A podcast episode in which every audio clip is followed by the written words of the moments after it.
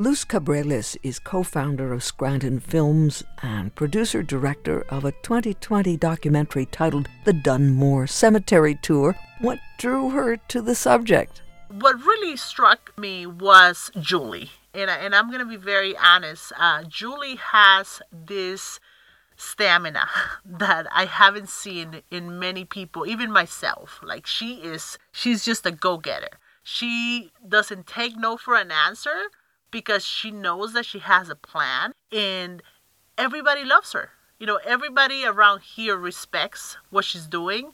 And you see it with the dearly departed players. You see it with the crew because they keep coming back. I mean, she's been doing this for far longer than I have. And she's been able to have probably about the same group of people and always somebody new that takes an interest. And she's able to tell the story like every year, no matter what, she's able to do it. And to be able to do that for that long, she must be doing something right. Julie does the Dunmore Cemetery tour every year, no matter what, according to filmmaker Luz Cabrales. And that means Julie Estey presents the annual event even during a pandemic. Julie is founder of the Dearly Departed Players, a theater troupe that produces the tour of the Dunmore Cemetery, established in 1828 in Lackawanna County. The COVID 19 pandemic may have led Julie and her players to adapt to circumstances, but never to cancel. Julie lays it all out for us.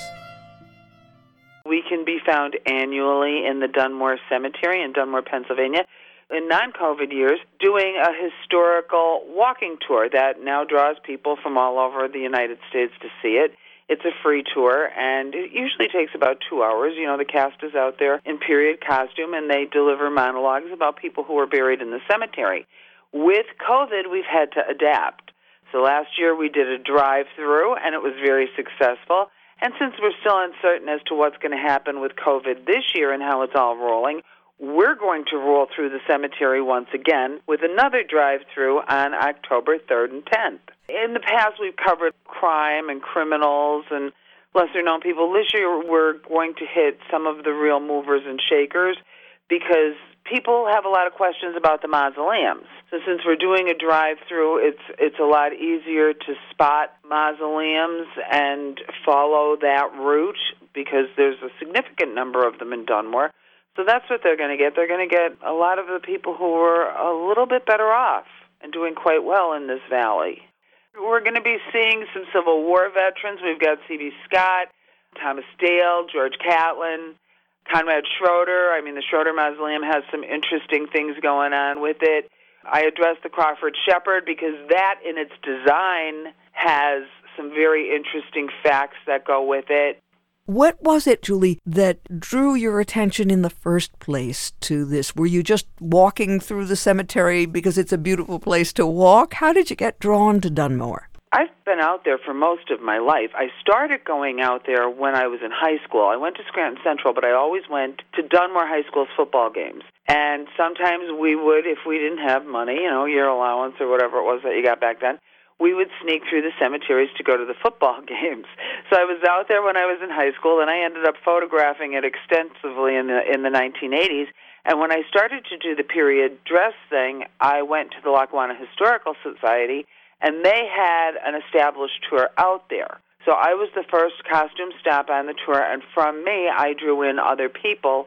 And then eventually, LHS decided to change their programming, and I ended up with this tour on my own. So this will be, I think, my 23rd or 24th year doing tours out there in one form or another for Nelson Wood, who is one of the original members. I believe this will be his 16th or 17th year with me. And you and Nelson often team up and portray a couple, for example, who are found in the cemetery. Favorites, I think. Oh, yes. Uh, Nelson and I have portrayed the Zimmers, who died together in 1912 in a train crash. Now, when people come through this year, they're going to see a totally different Julie and Nelson because we're going to be at the beginning of the tour handing out the map, the tour guide, and we've made significant strides in history, we've really moved through time a lot. You're going to catch me and Nelson dressed in late 1960s, early 1970s, out there, you know, rocking it with some really good music because we know the 60s and 70s had some great music. We're, we're going to have our pop up camper. And it's, it's not just a tribute to the 60s and the 70s and the folks who lived through that and who have now passed it's kind of our way of saluting those of us who are no longer tied to the ball and chain and who can live a little bit freer and enjoy life. You know, it's also a little bit safer for us to go out there in jeans or a maxi dress versus going out in hoop skirts or whatever because we're going to be dealing with a lot of cars coming in. And you know, you get out there and you're gabbing with folks as they come through and stuff like that, and it's easy to forget that you're now in a line full of traffic. So it's it's just easier for us to go out there in in this era costuming, and it's a safety factor too. But we're having so much fun. We want everybody to flash peace signs out at us as they're going through. You also have decided that the notion of a harvest festival works very well in conjunction with the tour. Yes, it does. What we did, because it is a drive through, and because we were the fortunate recipients of a Lackawanna County Arts and Culture COVID Adapting Grant.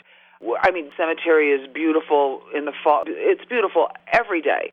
In the fall, especially with all the leaves and the colors. But we decided to harvest it up. We have some local businesses who are going to do harvest themed decorations at mausoleums.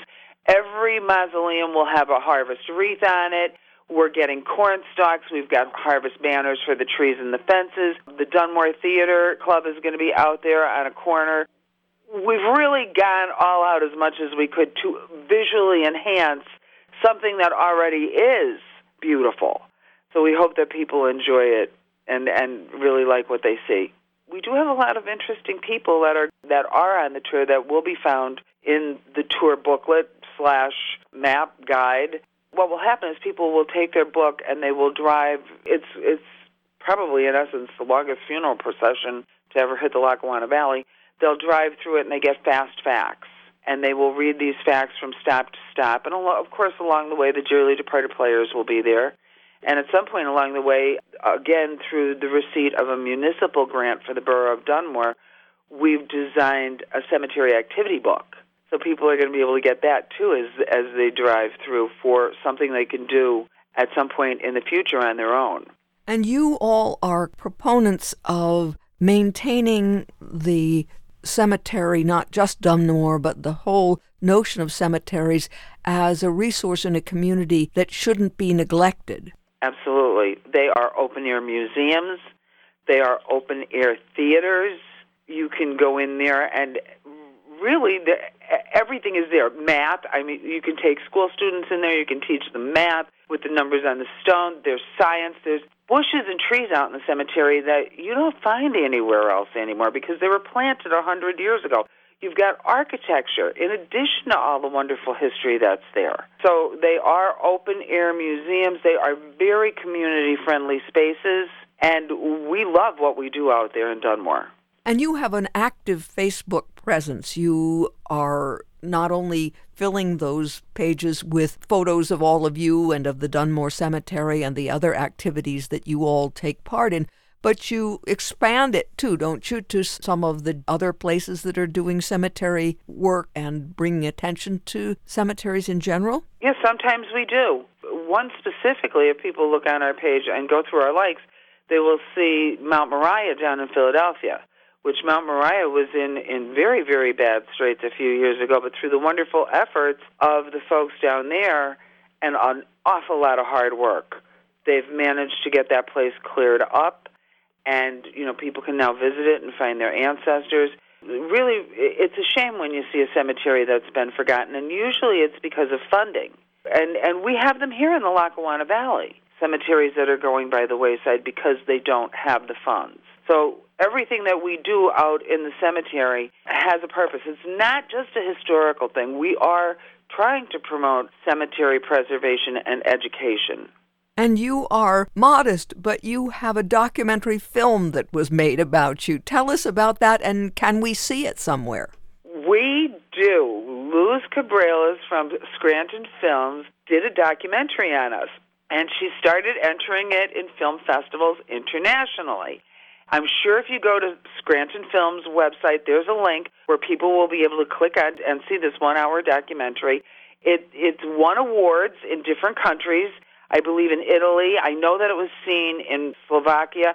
In fact, one of the men who walks in the cemetery, his name is Tom, lovely man, one of his friends who lives down south went to England and the guy, I guess, was sitting in a pub, and he looked up and he saw his buddy Tom on the TV talking about a cemetery. And he said, "Geez, that looks like my buddy Tom." So when he got back to the United States, he called Tom and he said, "Tom, I could swear I saw you on TV in England talking about a cemetery." And Tom's like, "Yep, that was me." So we're being seen all over in this amazing documentary that this amazing woman did. And it's really nice that people see cemetery education and preservation, and so many different people working together in a cemetery on this corner in Dunmore. We're totally honored. You're a writer, and so you've preserved some of these stories in book form.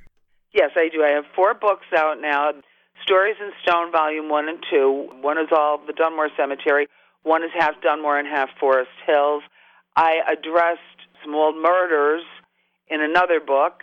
And I did a, a cookbook that addressed the Scranton Republican cooking contest and their baked goods and, and, and just your everyday mom who submitted recipes. I'm working on a new one now, and I'm hoping to have it out for October 2022. Again, remind us about the 3rd and the 10th and the hours and so forth. We will be in the cemetery for the tours on Sunday, October 3rd and 10th. The tours will start at 2 p.m. People will be asked to remain in their cars. No one will be given a tour booklet that gets out of their vehicle. And again, it's nothing personal, it's just COVID adapting. So people will line up out the cemetery gate and down Warren Street, down past Dunmore High School. Before they even get to Nelson and I with the tour booklet, the folks from Griffin Pond Animal Shelter will be there. We discovered that people are returning the pets that they adopted at the beginning of the pandemic. They're returning them to shelters nationwide because now they're going back to work, and we've got shelters that need a lot of help. So we're asking that if anyone can bring any form of pet supply, Griffin Pond will be there. Again, admission is free, but if somebody wants to bring some pet supplies and drop them off with Griffin Pond, they'll be pretty happy to take them. And that's it. You get in that line, you drive on through, flash that peace sign, Last year, the tour took about a half an hour for every car to go through. We're thinking this year because we expanded the route, it's probably going to be about a 45 minute ride through. Nice slow ride, looking at the decorations, seeing the dearly departed players, reading their fast facts. And even though the dearly departed players will be at a distance from the vehicles, they will still be able to speak to people and will will welcome it. So if anybody wants to gab out their windows at them, you know, they'll be thrilled for it. They'll respond. And uh, COVID has been bad, but it has forced many of us to adapt. And sometimes change is good. We found out that we could do things a different way. So, you know, if things didn't work out one one year, we always have this alternative to fall back on.